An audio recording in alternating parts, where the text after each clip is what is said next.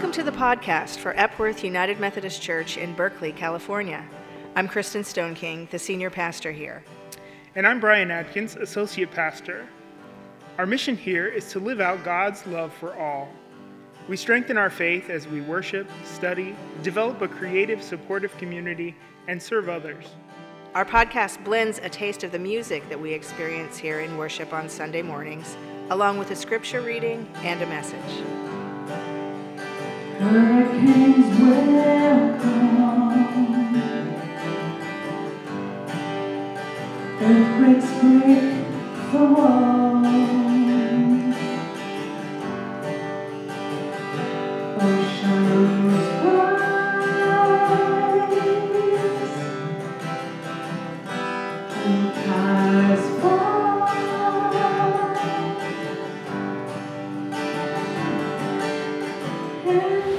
to worship this morning for Epworth United Methodist Church in Berkeley.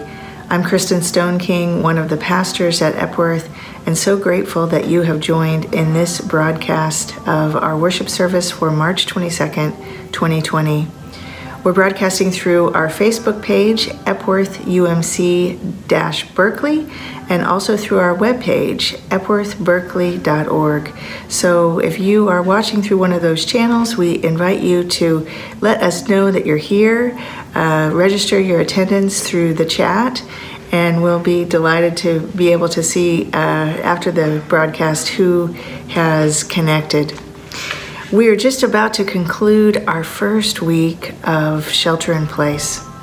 I know that for some of you, you're finding the peace of quiet, and for some of you, you're feeling anxious and isolated. I know that some of you are still trying to handle very full and demanding jobs while suddenly becoming high tech homeschoolers. And I know that some of you are hearing from friends you haven't heard from in a long time through email or phone calls. Whatever your situation, know that God is with you, that the Spirit is present in your house and around you. Breathe in and breathe out, and know that we are still connected. Our response teams have begun meeting this last week they um, invite you to join them if you would like to get connected with the Do Good team that is focusing on material needs and resources of food and other things uh, for people who are in need. Or if you'd like to get in, involved with the Stay in Love with God team that's focusing on uh, new studies and new opportunity for prayer, you can do so by signing up on our webpage, epworthberkeley.org. Um, our Stephen ministers are available to pray with folks one on one. And if you would like prayer, we invite you to call our, our church line 510 524 2921, and someone will get back to you as soon as possible. We're sending out three communications a week uh, now during during this period, and if you're not getting those, please send an email to epworth at lmi.net. Um, if you're not getting those, it means we don't have your email, but we would love to have it. So send us an email let us know what that is, and we'll add you to the list.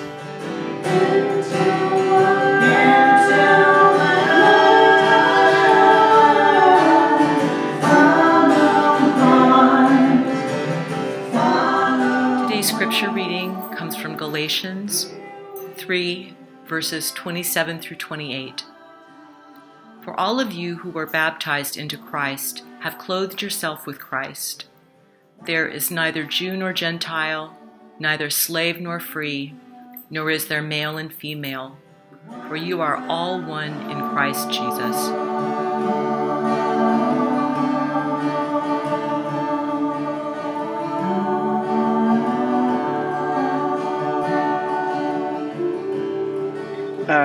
If I were doing this live, if I were uh, showing this video live, I would start with a blooper reel of the thousand times I tried to start recording this video and it didn't work. Um, but here I am. I'm going to try preaching from the porch of the parsonage. You can see it's a beautiful day. Uh, it's a beautiful view. Um, I've never preached sitting down Well, I have. I've never. I've preached sitting down. I've never preached invited sitting down, um, but in a lot of meetings. Tough to write a sermon to preach to to our people in the circumstances that we're living in right now. It's a strange time, and uh, it's new for all of us. But it's got me thinking about an experience I had a couple of years ago. I got a call.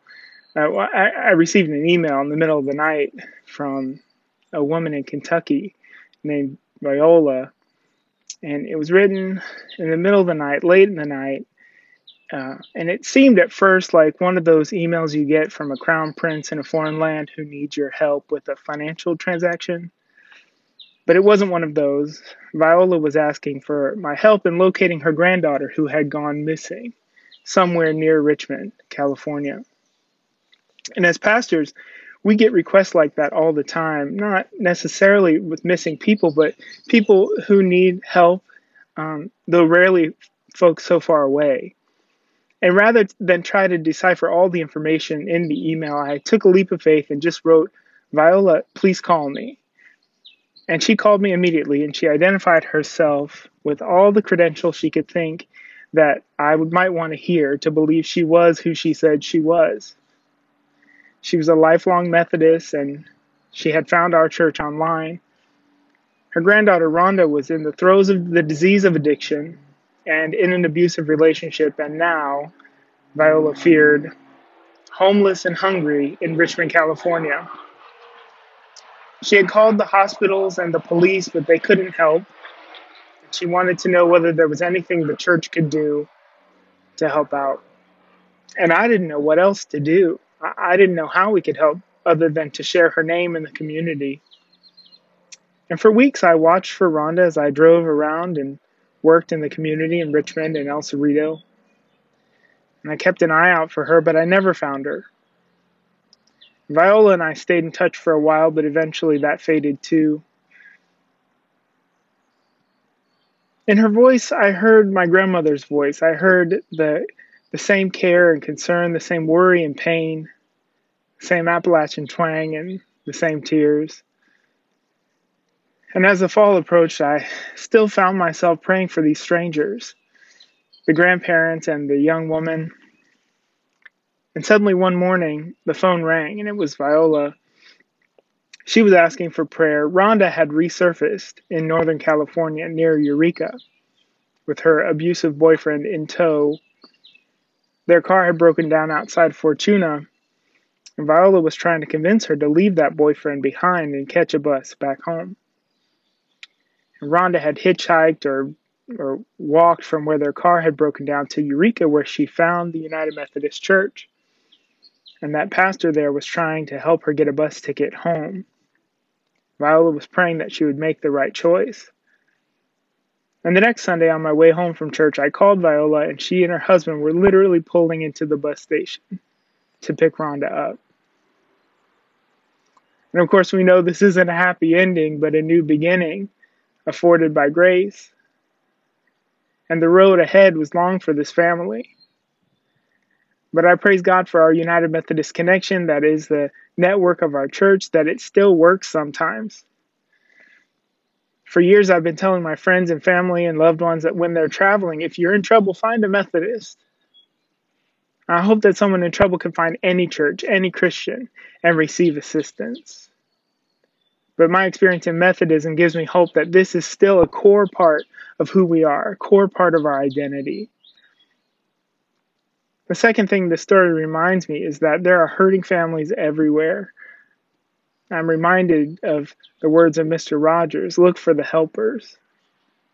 In days like these, I, I think we, we're all kind of looking for the helpers and trying to find ways that we can be helpers ourselves.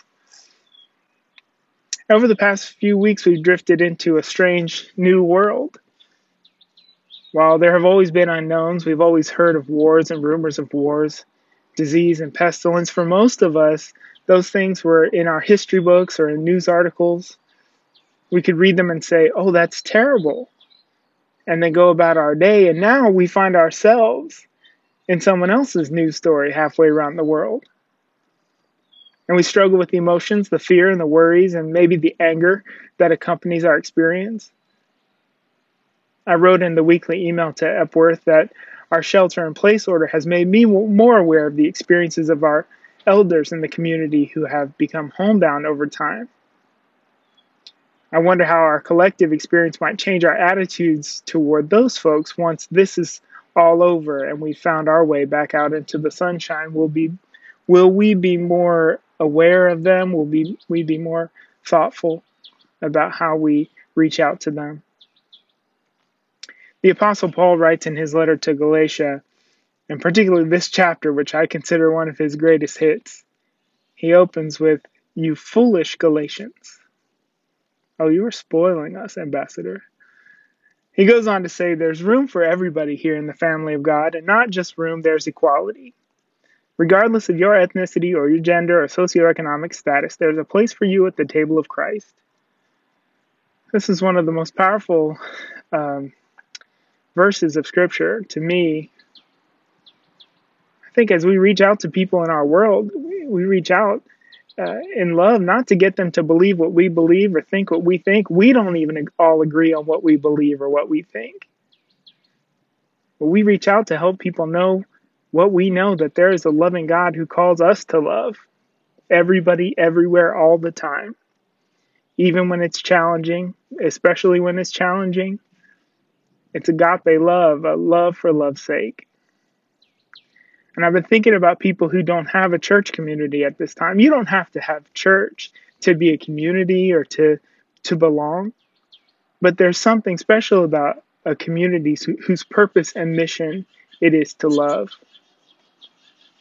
Theologian Simone Weil wrote, The love of our neighbor is, in all its fullness, simply means being able to say, What are you going through? In the Wesleyan tradition, we often ask, How is it with your soul? Somewhere along the way, my dad developed this habit of asking my sisters and me, Has anyone told you they love you today? I do, and God does. He started saying it to everyone cashiers and baggers in the checkout line at the grocery, people in drive through windows, telemarketers, bill collectors. It was a shocking question. Some people looked at him like he was crazy. Some people laughed and answered the question. Some broke down in tears just at being asked. There's a whole world out there dying to be seen, to be loved unconditionally. A whole world that doesn't have the benefit of a community of faith to journey with or a place to get a hundred hugs on a Sunday. Paul writes, We pray that you'll have the strength to stick it out over the long haul not the grim strength of gritting your teeth, but the glory strength that God gives. It is strength that endures the unendurable and spills over into joy. What will it take for our endurance to spill over into joy? I spoke with a friend the other day who told me the thing she's missing most about being at church is those hugs. At church, you're guaranteed a hundred hugs if you want them. And now we're separated from friends and neighbors by the germs that we're we fear spreading. I wonder if if being separated like this might we might be able to see that the things we thought stood between us before never really were there in the first place. The politics and the silly disputes and the grudges, they were never there. I come from people, Appalachian people, who feud for generations about who started the last feud. We know how to hold a senseless grudge. You can ask you can ask my partner Mike. Were it not for the church, I'm I'm not sure where in life Viola and I would have crossed paths and had the opportunity to minister to one another. But I have to admit, in my re- interactions with her, my the cumulative couple couple of hours that we spent on the phone, the emails we exchanged, and it gave me a hope that I have seldom experienced in recent years. Being able to counsel with her and to strategize, to pray together, it was powerful and encouraging. There are a thousand thousand more Rhondas who need us to reach out, to be present, and to bear witness. The gospel still matters. I think now, probably more than ever, it still has the power to save. It has the power to save us. I get saved every day. We are Christians bound together by this belief that God is still at work in the world through and sometimes in spite of us. Even then, even when it seems like God doesn't, it, even when we can't see it with our own eyes, even when the world tells us God can't hear our prayers, even when we don't know what we are to do, I think that the Spirit still directs us in love. We don't have the luxury of hopelessness, even in, especially in times like these. The forces of evil in the world don't hold power over us. Those who came before us have seen kingdoms and empires rise and fall. They have seen these diseases and pestilence. They've seen uh, wars and famines. They've seen all the things come and go. The old ways crumble around us again and again. And as our sense of what is normal is uprooted again, and in the face of the unknown, we press on in our commitment to do no harm in word or deed, to do good always and everywhere, and to attend to the ordinances of God, to practice our faith, loving God and neighbor more fully. In these days, we're finding ways to reach out, we're finding places to, to share our love finding practical ways to give and to share. I hope that you'll watch your email and, and the other communications we're sending out to, to see what the opportunities are to connect and to give. One of the best and most healing things to do in a time like this is to serve somebody else. And this way, we're journeying forward toward perfection together. Perhaps socially distant, but may we be spiritually closer than ever. Thanks be to God.